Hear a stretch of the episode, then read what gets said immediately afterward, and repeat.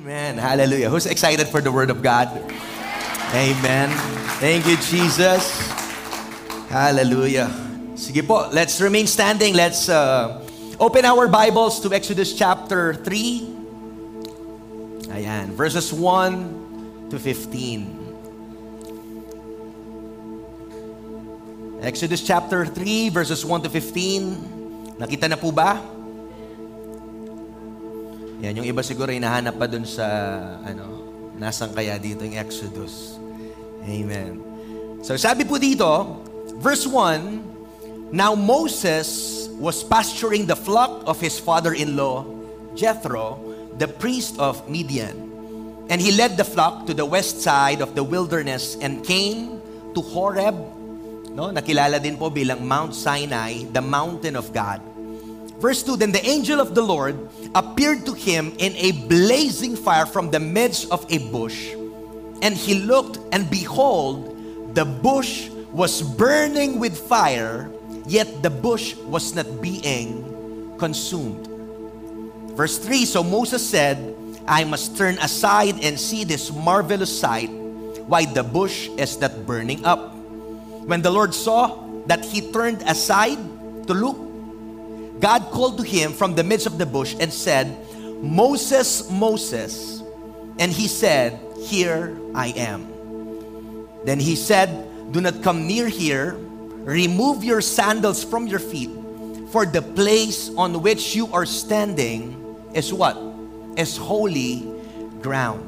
And he said, I am the God of your father, the God of Abraham, the God of Isaac, and the God of Jacob. Then Moses hid his face, for he was afraid to look at God.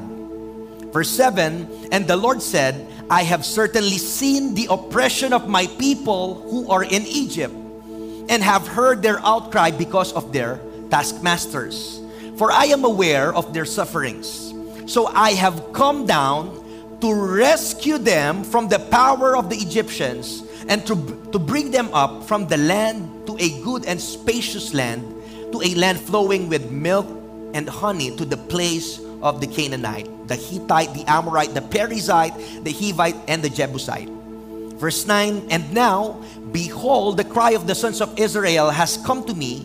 Furthermore, I have seen the oppression with which the Egyptians are oppressing them. Look at this verse, verse 10 And now come, I and I will send you to Pharaoh so that you may bring my people, the sons of Israel, out of Egypt. But Moses said to God, Who am I that I should go to Pharaoh and that I should bring the sons of Israel out of Egypt? Sino ako, Lord? Sabi po ni, ni Moses. And he said, Assuredly, I will be with you, and this shall be the sign to you that it is I who have sent you. When you have brought the people out of Egypt, you shall worship God at this mountain. Verse 13 Then Moses said to God, But if I go to the Israelites and say to them, The God your ancestors sent me, then the people will ask, What is his name? What should I tell them? Sabi po niya.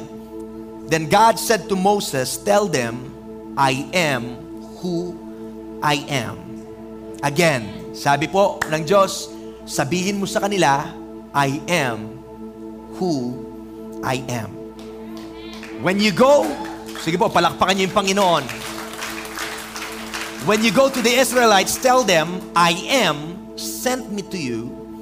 And lastly, and God said, tell the Israelites that you were sent by Yahweh, the God of your ancestors, the God of Abraham, the God of Isaac, the God of Jacob. This will always be my name. It is how I want the people to remember me from now on. Pinagpala na po yung salita ng Panginoon. And I want to entitle this message, ready na po ba tayo? Embracing God's call. Amen. Come on, say that with me. Embracing God's call. Yung mga nasa online po, can you put that in the chat right now? Embracing God's call. Ready na po ba tayo? Let's all bow our heads as we pray. Thank you, Jesus. Lord, marami pong salamat sa word na hinanda niyo po sa amin. Nire-ready po namin yung aming mga puso. Binubuksan namin ito, Lord. Kagaya po ng awit namin. Here we are, Lord. We are ready sa gagawin mo. At pag nandito ka, Lord, anything can happen. Buksan niyo po bawat tenga namin, bawat puso namin, Lord. Malaya po kayong gumalaw at mangusap sa bawat tao na nakikinig ngayon, Lord God. Bless your people, bless your word, and bless your servant. In the mighty name of Jesus, we pray. Lahat po nag-excited, shout a big amen. Amen. Hallelujah. Sige po, makakapo na po yung bawat isa sa atin this morning. Amen. Magandang magandang umaga po sa bawat isa sa atin. And uh, welcome po sa The Rock City Church, a place to call home. Amen. Sino po dito may mga dalang kids this morning? Can I see hands? Ayan, palakpakan po natin yung mga mga parents natin na nandito, guardians, lolo, lola na nagdala ng mga kids. Palakpakan po natin sila. Ayan, at uh, alam niyo po, for the past two years talagang uh, marami pong na-miss yung mga anak natin. No, kaya po, suportahan po natin sila, dalhin natin sila, and we're so glad po na ma-welcome sila doon pa lang dahil po yung mga kids natin, hindi po to saling pusa, they are really part of the church. Amen. So let's go uh, straight to the Word of God entitled Embracing God's Call. Ito pong word na to, no, is, uh, I think for the whole week, ito po yung ini-impress ng Panginoon sa akin na ngayong pong taon ng greater things ay naniniwala po ako na ang Panginoon ay tumatawag at patuloy na nagtatawag ng mga anak po niya na gagamitin niya sa kanyang ubasan. Amen.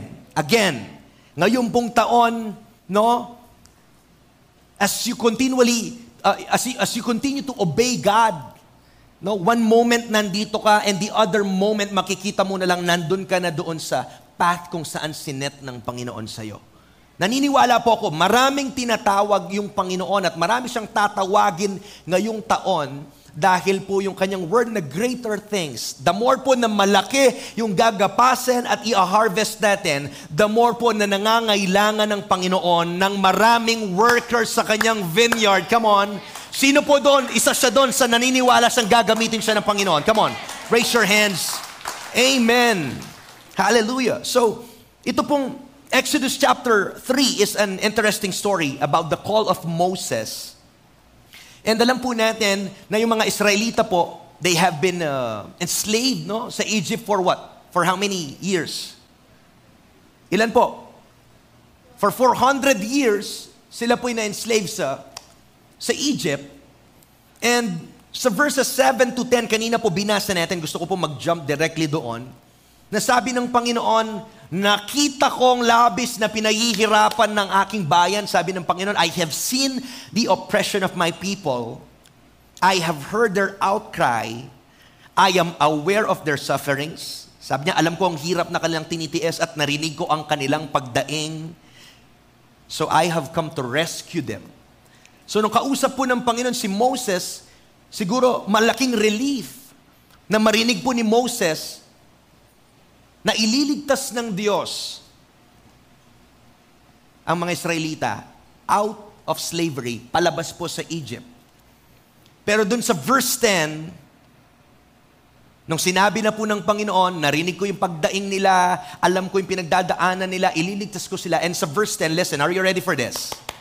Verse 10, sabi po ng Panginoon, And now come, I will send you to Pharaoh. Hello. Hindi po kayo nakakagulat to sa, sa part ni Moses.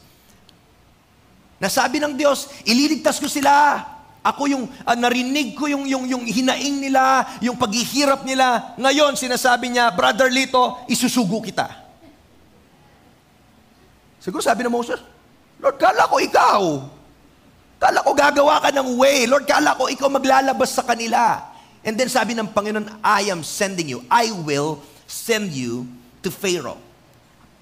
So kung sabi ng Diyos, He would deliver them, ang tanong po, why did He use or why did He need Moses at all?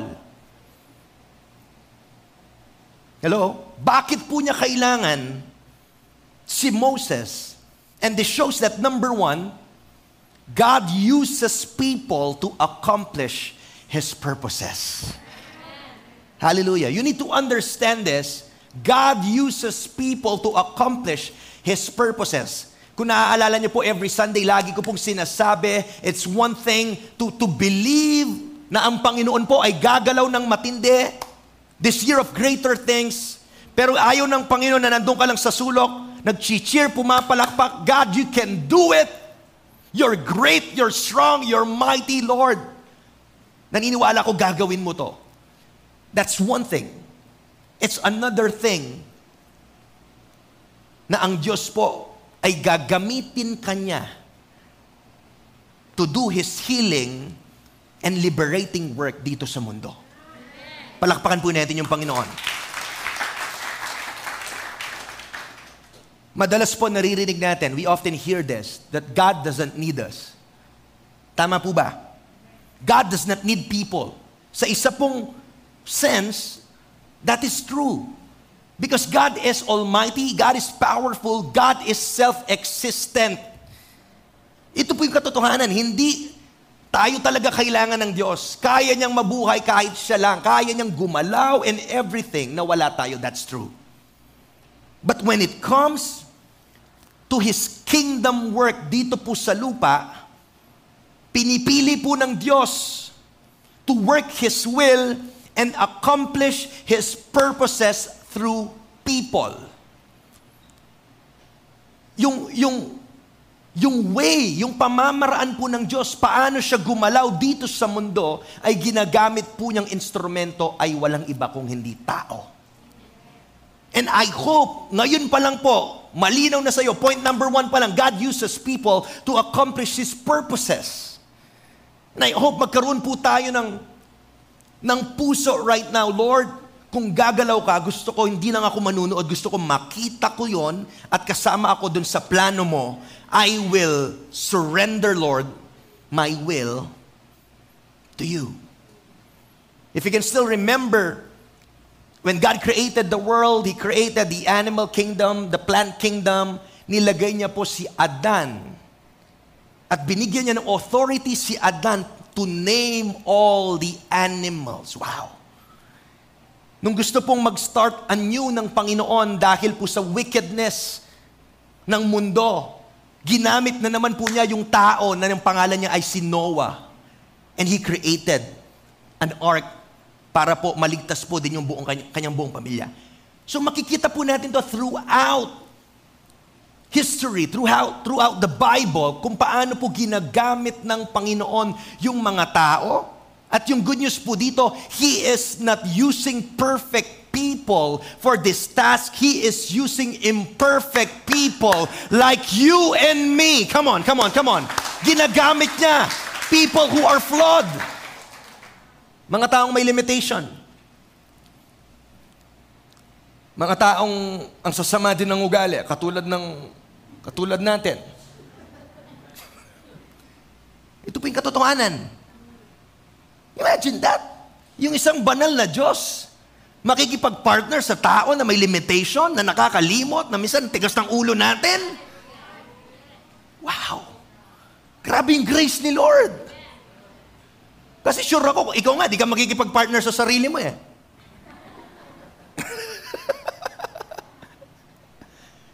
Grabe po yung Panginoon. Nandiyan pa po ba tayo? He selects imperfect people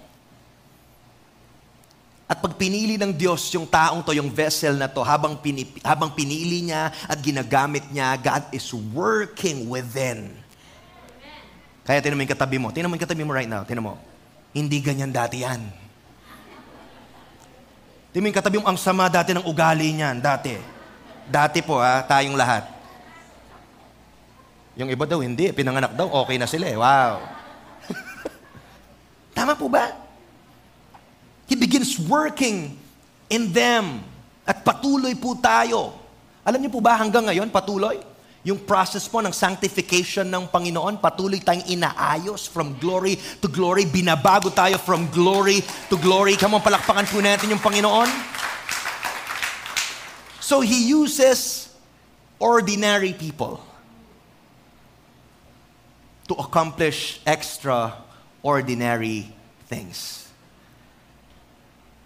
So I know we can learn a lot from this story na pwede po nating apply ngayon because God is still in the business of speaking and calling people na gagamitin niya po ngayong taon. Kaya maghanda ka. When I say embrace God's calling, may kanya-kanya pong calling yung Panginoon. Merong tinawag talaga yung Panginoon na iiwan nila yung trabaho nila. And they will go full-time. Nakita na po natin yung mga kwentong yan.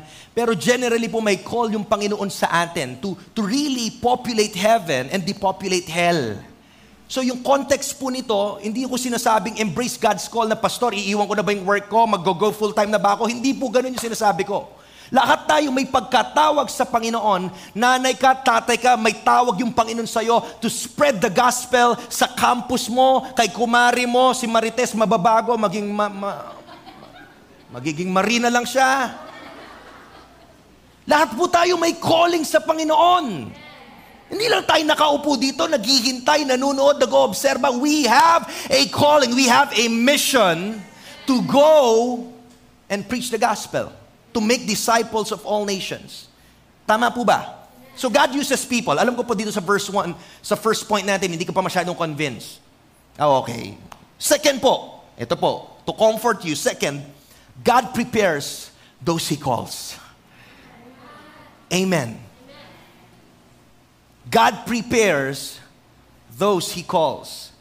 Believe it or not, hinahanda ng Panginoon yung mga anak niya na tinatawag niya para po mag-work sa kingdom niya, sa harvest field. Let's observe this text in, in uh, verse 1 po. Nasabi po dito, Now Moses was pasturing the flock of his father-in-law Jethro, the priest of Midian. And he led the flock to the west side of the wilderness and came to Horeb, the mountain of God. So makita po natin dito, Moses is a shepherd tending, no, attending to a flock And, and kung, kung titingnan po natin, yung detalye, may sinabi po si Stephen in Acts chapter 7, verses 30, nasabi po niya dito, 40 years later, Moses was in the desert near Mount Sinai. An angel appeared to him in the flame of a burning bush. So ilang years daw po si si si uh, Moses attending to a flock ng kanyang father-in-law? Ilang years po? 40 years. Imagine, 40 long years na si Moses po, he was attending to a flock na hindi naman sa kanya. Hindi, sa, hindi niya sarili pong mga tupa yon. Hello? Nandiyan po ba tayo? He's not even working or doing the shepherd work para sa kanyang sarili. And this, this makes him an under shepherd. Hello? And isa po siyang katiwala. I want to use the word steward. Katiwala, pinagkakatiwala ni Jethro kay Moses yung kanyang mga tupa. So gusto ko pong kunin susi dito, yung steward. For 40 long years, naging faithful po si Moses sa pag-aalaga. Same job every day, 40 long years na hindi po alam. Listen, come on, this is very important kasi marami po sa atin nagrereklamo na hindi natin naiintindihan kung anong ginagawa ng Panginoon sa moment kung nasaan tayo, we lose sight kung ano yung ginagawa ng Panginoon. Kala natin, Lord, tanggalin mo na ako dito. Ba't ba ako nandito sa trabahong to? Lord, wala naman nakakapansin sa akin. Wala na, wala. Hindi naman significant tong ginagawa ko. Hello? Maybe yung meron sa atin, ganyan po yung mga tanong natin. But gusto ko pong maintindihan nyo, nung si Moses po, 40 long years, he was attending to a flock na hindi po sa kanya. Without him knowing that God is preparing him. Nakita ni Lord, he was so faithful to steward yung mga flock na yun for 40 years without him knowing, years later, he will lead the flock of God against Pharaoh. Oh, come on. Hello? Are we getting this? yung, yung, yung training niya sa pag, pag, paglilid ng flock ay ginamit ng Panginoon, gagamitin ni Lord para po pag tinawag si, si Moses na ilid yung anak niya, yung bayan ng Israel palabas sa Ehipto, ay equip siya. Marami sa ginagawa nyo ngayon, hindi nyo naiintindihan until you will step into your next assignment. And darating po, come on, hallelujah. Darating yung time right now, hindi mo maintindihan, pero pag dinala ka ni Lord sa next level mo, doon, it will all make sense. Bakit ka umiyak? Bakit inalis ni Lord yung taong to? Bakit niya sinara yung pintong to? It will all make sense now. But you gotta be faithful. You need to be faithful sa trabaho mo. So ito po yung preparasyon ng Panginoon kay Moses Because in the coming days, sabi ko nga po, ililid ni Moses yung mga Israelita against Pharaoh. Ano sabi ng Luke 16.10? Whoever can be trusted with small things can also be trusted with big things. Whoever is dishonest in little things will be dishonest in big things too. Yung tao daw po napapagkatiwalaan sa maliit, kayang pagkatiwalaan ng Diyos sa malaki. Are you there? So we need to understand that private faithfulness is, pre- is a prerequisite to public usefulness. Hello? Again, yung private faithfulness, kung saan ka man nilagay ng Panginoon ngayon. When I say private, minsan yung ginagawa mo, walang nakakakita, walang nakakapansin. Even yung pagpipray mo ng madaling araw, yung pagdidisciple mo, yung pagbibigay mo, yung mga bagay na walang nakakakita privately. Na ang Diyos lang yung nakakaalam. Darating po yung time yung bagay na ginagawa mo yon, yun yung prerequisite sa public usefulness. Nagagamitin ng Panginoon yung ginagawa mo in secret para gamitin kanya publicly. Palakpakan po natin yung Panginoon. So yung challenge po dito, if you want God to use you, listen, you must be faithful in the now. Tinitingnan ng Panginoon paano mo i-steward yung resources na binigay niya sa iyo. Kahit maliit na bagay yan, come on, barya-barya man yan, come on, mapabusiness mo, kung di mo alam, alagaan yan, paikutin yan, ma- ano man po yan, maliit na bagay, the way we give back to the Lord, kung yung, yung, yung tens, hundreds, thousands, nag, nag, nahihirapan tayo magbalik kay Lord, hindi tayo mapapagkatiwalaan dun sa mas malaki. So in your own context, hindi ko po alam, nagtatrabaho ka, nanay ka, naalagaan mo yung anak mo, in your own context, may business ka, kung gusto mong pagkatiwalaan ka po ng Panginoon, kailangan maging faithful ka in what you are doing now. At pwede pong ma-guide kayo sa tanong na yung bang ginagawa mo right now, nasa posisyon ka ba na kaya kang pagpalain ng Panginoon at dalhin sa next level because of what you are doing now? Again, are, are you getting this? Sa ginagawa mo right now, nakaposisyon ka ba na ma-receive mo yung next thing, next big thing na gagawin ng Panginoon because of your faithfulness now? Hello? Kaya tanong, what are you doing now? Kung wala kang ginagawa, hindi kayang i-bless ng Panginoon yung katamaran natin. Hindi kaya i-bless ng Lord yung walang ginagawa. Kung nagtatrabaho ka, yung tanong, are you working faithfully? Pumapasok ka ba sa oras? Lumalabas ka ba sa oras? O one hour pa lang, naka-makeup ka na? Hello? Sa mga nag-aaral, faithful po ba tayo? Sa dapat nating gawin? Nag-aaral ba tayo ng mabuti? Are, sa mga nagsuserve, nasa ministry, are you serving faithfully? Kasi yung principle pong ito, kahit ano ka, pwede pong may apply to na kung ano yung kaya mong maliit na bagay na kaya mong steward, mas malaki pa po yung kayang ibigay ng Panginoon. No wonder dun sa parable of the talent, kahit po yung katiting na lang na natira sa kanya, inalis pa sa kanya dahil hindi siya mapagkatiwalaan. Nandiyan pa po ba tayo? So nakita ng Panginoon yung faithfulness ni Moses for 40 years. Na I think naging susi po yon bakit siya tinawag at pinagkatiwalaan sa mas malaking responsibilidad kaya po kailangan nating magtapat kung nasaan man po tayo ngayon. Even po dito sa church, magtapat po tayo. If we are praying for a bigger space, let's be faithful dito sa pinagkatiwala ni Lord. Nandiyan pa po ba tayo?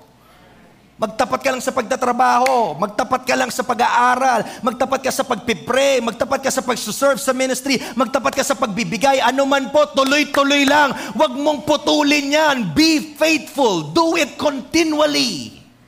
Ilagay mo yung puso mo doon. Huwag mong hayaan na dahil lang po uh, may mga problemang nangyayari kabilaan, masastop yung paggawa mo ng mabuti, pagtatanim mo. Huwag mong hayaan yung mga external factors na yan para stop ka sa sinisim- sinimulan mo ng gawin. Tama po ba? So all through these years, ng 40 years po na si Moses, he was faithfully attending the flock of Jethro. Hindi niya po alam na binibuild na siya ni Lord onti-onti. Na parang ikaw din, hindi mo alam, tinitrain ka na pala ni Lord. Hindi mo alam. Yung mga pag-iyak na yan, yung paghihintay mo, yung mga hindi mo maintindihan, bakit nangyayari, hindi mo alam. Those things are training you. Hindi yung pinadala ng Lord para wasakin ka. Those things are meant to train you. Next verse, in verses 2 to 4. Makita po natin dito that the angel of the Lord appeared to, to him in a blazing fire from the midst of a bush And he looked, and behold, the bush was burning with fire. Yet the bush was not being consumed.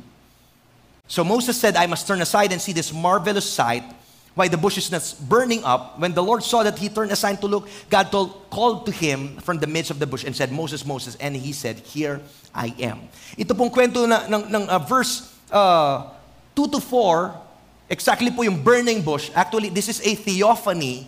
No, when we say theophany, is the appearance of God in a form that is visible to man. Yan po yung ibig sabihin ng theophany. No? Ito po yung visible, visible na manifestation ng Panginoon, especially in the Old Testament, kung saan po, no, hindi po in a human form, but it is God na present po siya sa, sa, sa senaryong yon. For example po ng mga theophany, nung si Jacob po, dun sa Jabbok River, nakipag-wrestle siya sa angel. That angel actually was God. Isa pong another example of theophany, nung sila po'y uh, nag, nag, uh, nasa wilderness, yung mga Israelita, yung pillar of cloud by day and pillar of cloud by night, fire by night is actually a theophany. Yun po yung manifestation ng Panginoon na sila'y sinasamahan. Imagine, no? Nagta-travel ka tapos may sumusunod na ulap sa'yo para magbigay ng shade. Grabe. And also, pag nagtatravel sila paggabi, merong, merong light, may apoy talagang nag-guide sa kanila. Yun po yung may example ng theophany. So, doon po sa ordinaryong araw, na si Moses po ay nag, nag, uh, nag, uh, nagbabantay ng kanyang mga, ng, ng mga pastol, ng mga tupa, nakakita po siya ng desert fire. Nakita niya yung isang bush na nag-aapoy, lumiliyab, pero hindi po siya natutupok. Yung desert fire po, sa panahon na yon, of course, sa, sa disyerto, normal lang na sight yon, hindi po yun uncommon. Common yon na may mga nakikita na lang mga bush na nag-aapoy, nagliliyab. Pero yung uncommon doon ay matagal na siyang nagliliyab pero hindi po siya nasusu hindi siya natutupok. Kaya po napatingin si Moses and curious po siya para silipin ano po yung nangyayaring iyon. Basically that that that that event, no? That scenario caught Moses' attention sa nangyayari. And actually, it was really, God was calling out yung attention po ni Moses. Alam niyo po, many times, makinig po, sa ordinary, mundane Everyday routine po natin. Normal na araw natin. Alam niyo po yung Panginoon din, He is calling our attention but sometimes hindi tayo aware that it is Him. Like Moses, it was just an ordinary day. Kung hindi po siya sensitive, Moses was not even expecting God to be on that bush. Pero dahil po sensitive po si, si Moses, when he turned aside, doon niya po narinig ang Panginoon na nagsalita dalawang beses, Moses, Moses.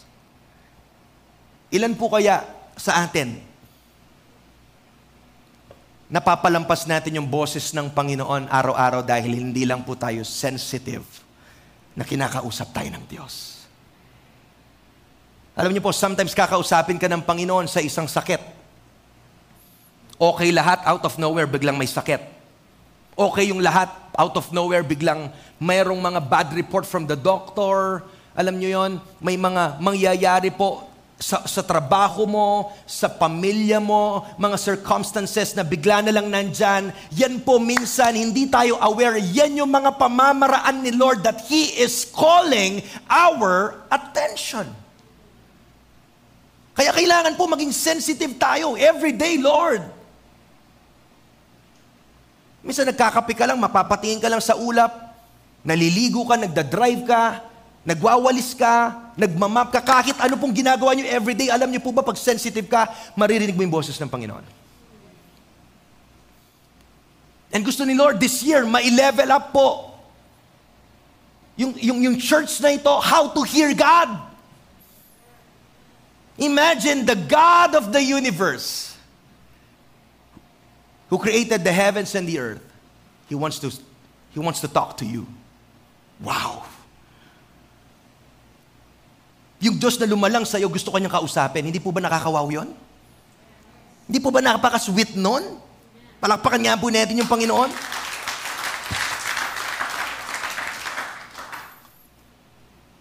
Kaya ito po yung third point natin. God communicates through unexpected means. That's why you need to be sensitive. Ang Diyos po, kakausapin ka niya sa mga pamamaraan na minsan hindi mo expect. Tama po ba? Let us allow the Lord na kausapin po tayo out of our, alam mo yon, normal routine. At kunin niya po yung attention natin. At I pray that open po yung ating mga puso at tenga kung ano man po'y nais sabihin ng Panginoon sa atin. Exodus 5 to 6, Then God said, Don't come any closer. Take off your sandals. You are standing on what? Holy ground. Come on, say that with me. Holy ground. Holy ground. Point number four God's call is always a call to holiness.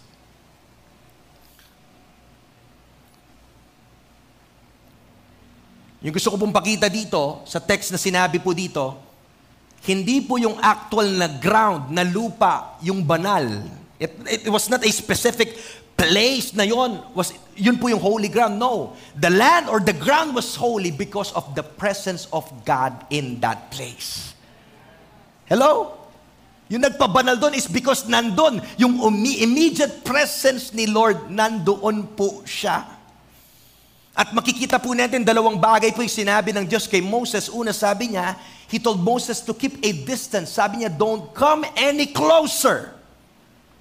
Hanggang dyan ka na lang, huwag ka nang lalapit pa. Na nagpapakita po that because He is standing in a holy ground, pinapakita po ng Panginoon dito that siya bilang banal na Diyos at tayong tao na makasalanan at hindi banal katulad niya, ay dapat po talaga merong distance yan. There will always be a distance between God and man. And second, He commanded Moses to show reverence po na sabi niya, take off your sandals. Lagi po nating naririnig na sinasabi ng Diyos that you need to be holy for I am a holy God. At pag ang banal na Diyos ay tumawag, tinatawag niya po tayo, it's a call to holiness. Kung paano po ni-represent na yung pag-alis po ng sandals po ni, ni, ni Moses, sandals na marumi, sandals na may, you know, filthy. Nung inalis niya po yon, God is inviting Moses. Ayoko po mawala, kayo, mawala kayo dito. To be holy means to be set apart So nung tinawag po ng Panginoon si Moses, pinapakita po nito, no? Doon sa text hindi sinabi na, na na pinakita sa text na ang Diyos sinabi niya kay Moses, banal ako, hindi ka banal. I cannot come to you, Moses. I cannot speak to you, Moses. Hindi po pinakita sa text na 'yon. Pero pinakita na, hindi siya pinalapit, pinatanggal yung sandals niya. At makita po natin na ini-initiate ng Panginoon. He, he places Moses right into His presence. He initiates that process. He initiates a relationship, an intimate relationship. Na imagine, kahit po yung banal na Diyos, tinatawag ka niya na magkaroon ka ng, imagine that, I, I hope po mag, mag-gets natin to. Banal na Diyos, pero He is inviting you to come closer into a fellowship and intimacy.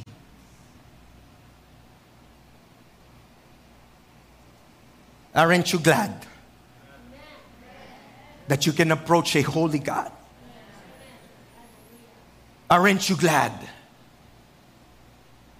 that at the mention of His name,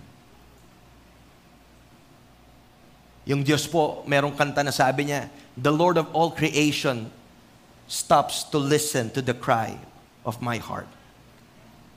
Just imagine that pag tayo po yung tumatawag, parang humihinto lahat at papakinggan ka ng Diyos.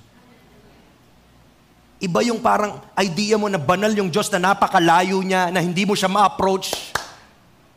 Ganyan po yung pinakita nung, nung panahon ni, ni Jesus, yung mga high priest, you cannot even touch them. You cannot even come close to them.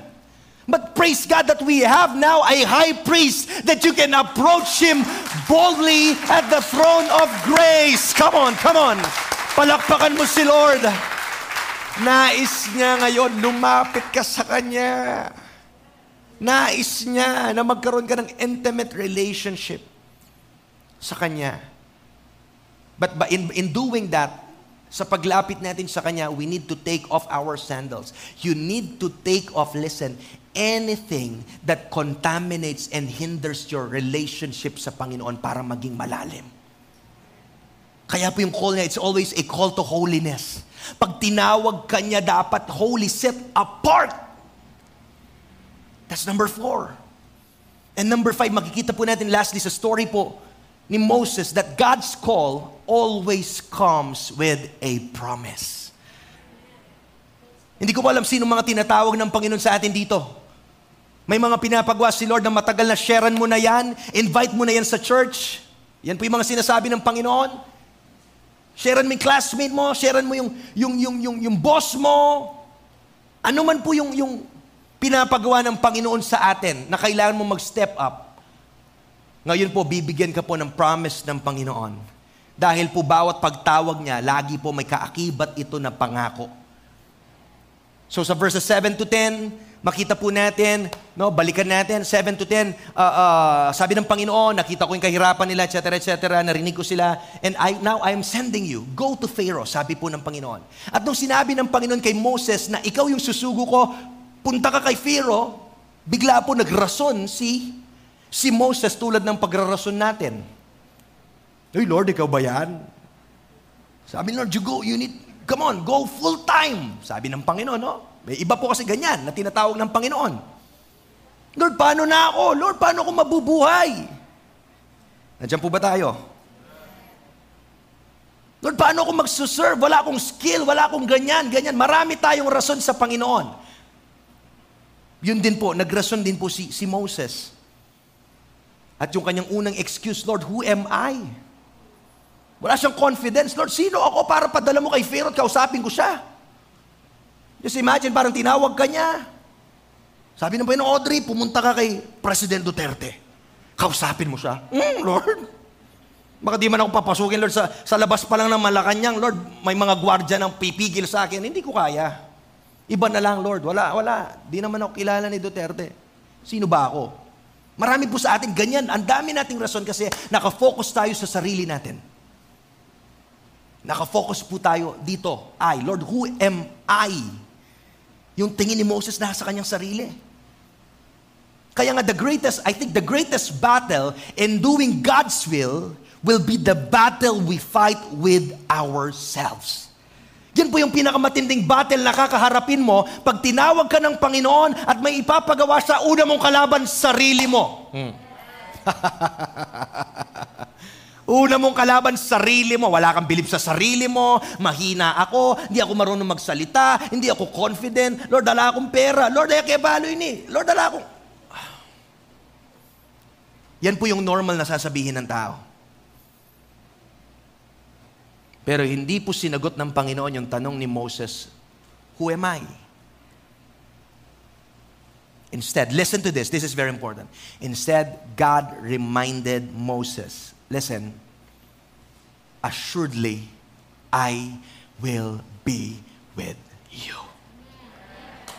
Come on. Assuredly, I will be with you.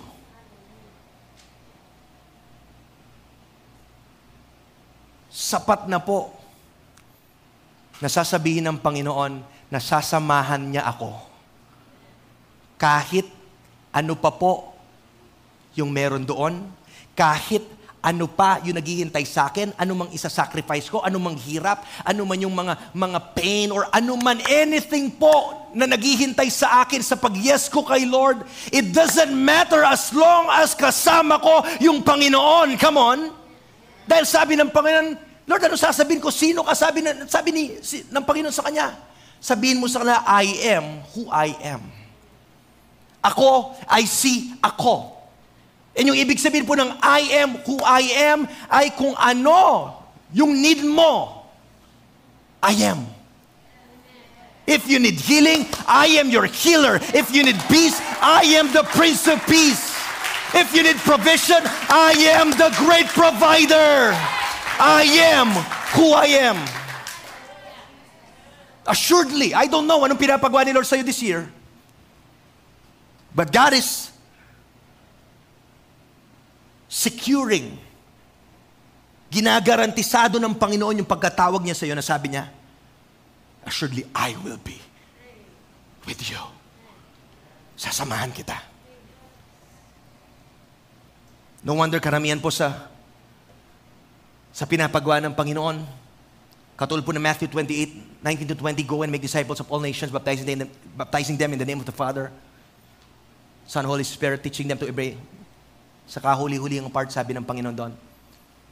And surely, I will be with you always to the end of the age. Joshua 1.9, Have I not commanded you, sabi ng Panginoon, kay Joshua, be strong Do not be afraid, be courageous. Do not be discouraged, for the Lord your God will be with you wherever you go. So lagi yan pag po ang Diyos tumawag, laging may kaakibat na pangako. And I hope right now, come on, yung presence ng Panginoon, this is the real game changer. It doesn't matter anong pinapagawa ng Panginoon. It doesn't matter saan ka pupunta. It doesn't matter kung ano po yung mga details yan as long as He is with you everything is okay. Palakpakan po natin yung Panginoon. So church, embrace God's calling in your life. Huwag mo nang takasan. Katulad po ni Jonah. Hinahanda ka niya, makinig. The things that you've been through, yung mga bagay na pinagdaanan mo in the past, kagaya po ni Moses, is actually training you for your next assignment na ipapagawa ng Panginoon. So the right response, katulad ni Isaiah, Lord, here am I. Use me. Kung para to sa kaluwalhatian mo, para to sa glory mo, Lord, here am I. Sapat na Lord na marinig ko na sasamahan mo ako. Sapat na Lord na lalakad ako knowing that I, you are with me. Sapat na Lord sa kahit ano pong problema, maalala ko Lord kasama kita. Ano mang pait, ano mang hirap, ano mang sakit, ano man yung sasakripisyo ko. Worth it na po yun Lord na malaman that you are assuring me of your presence. So let's, let's respond right now with faith. Let's all stand right now.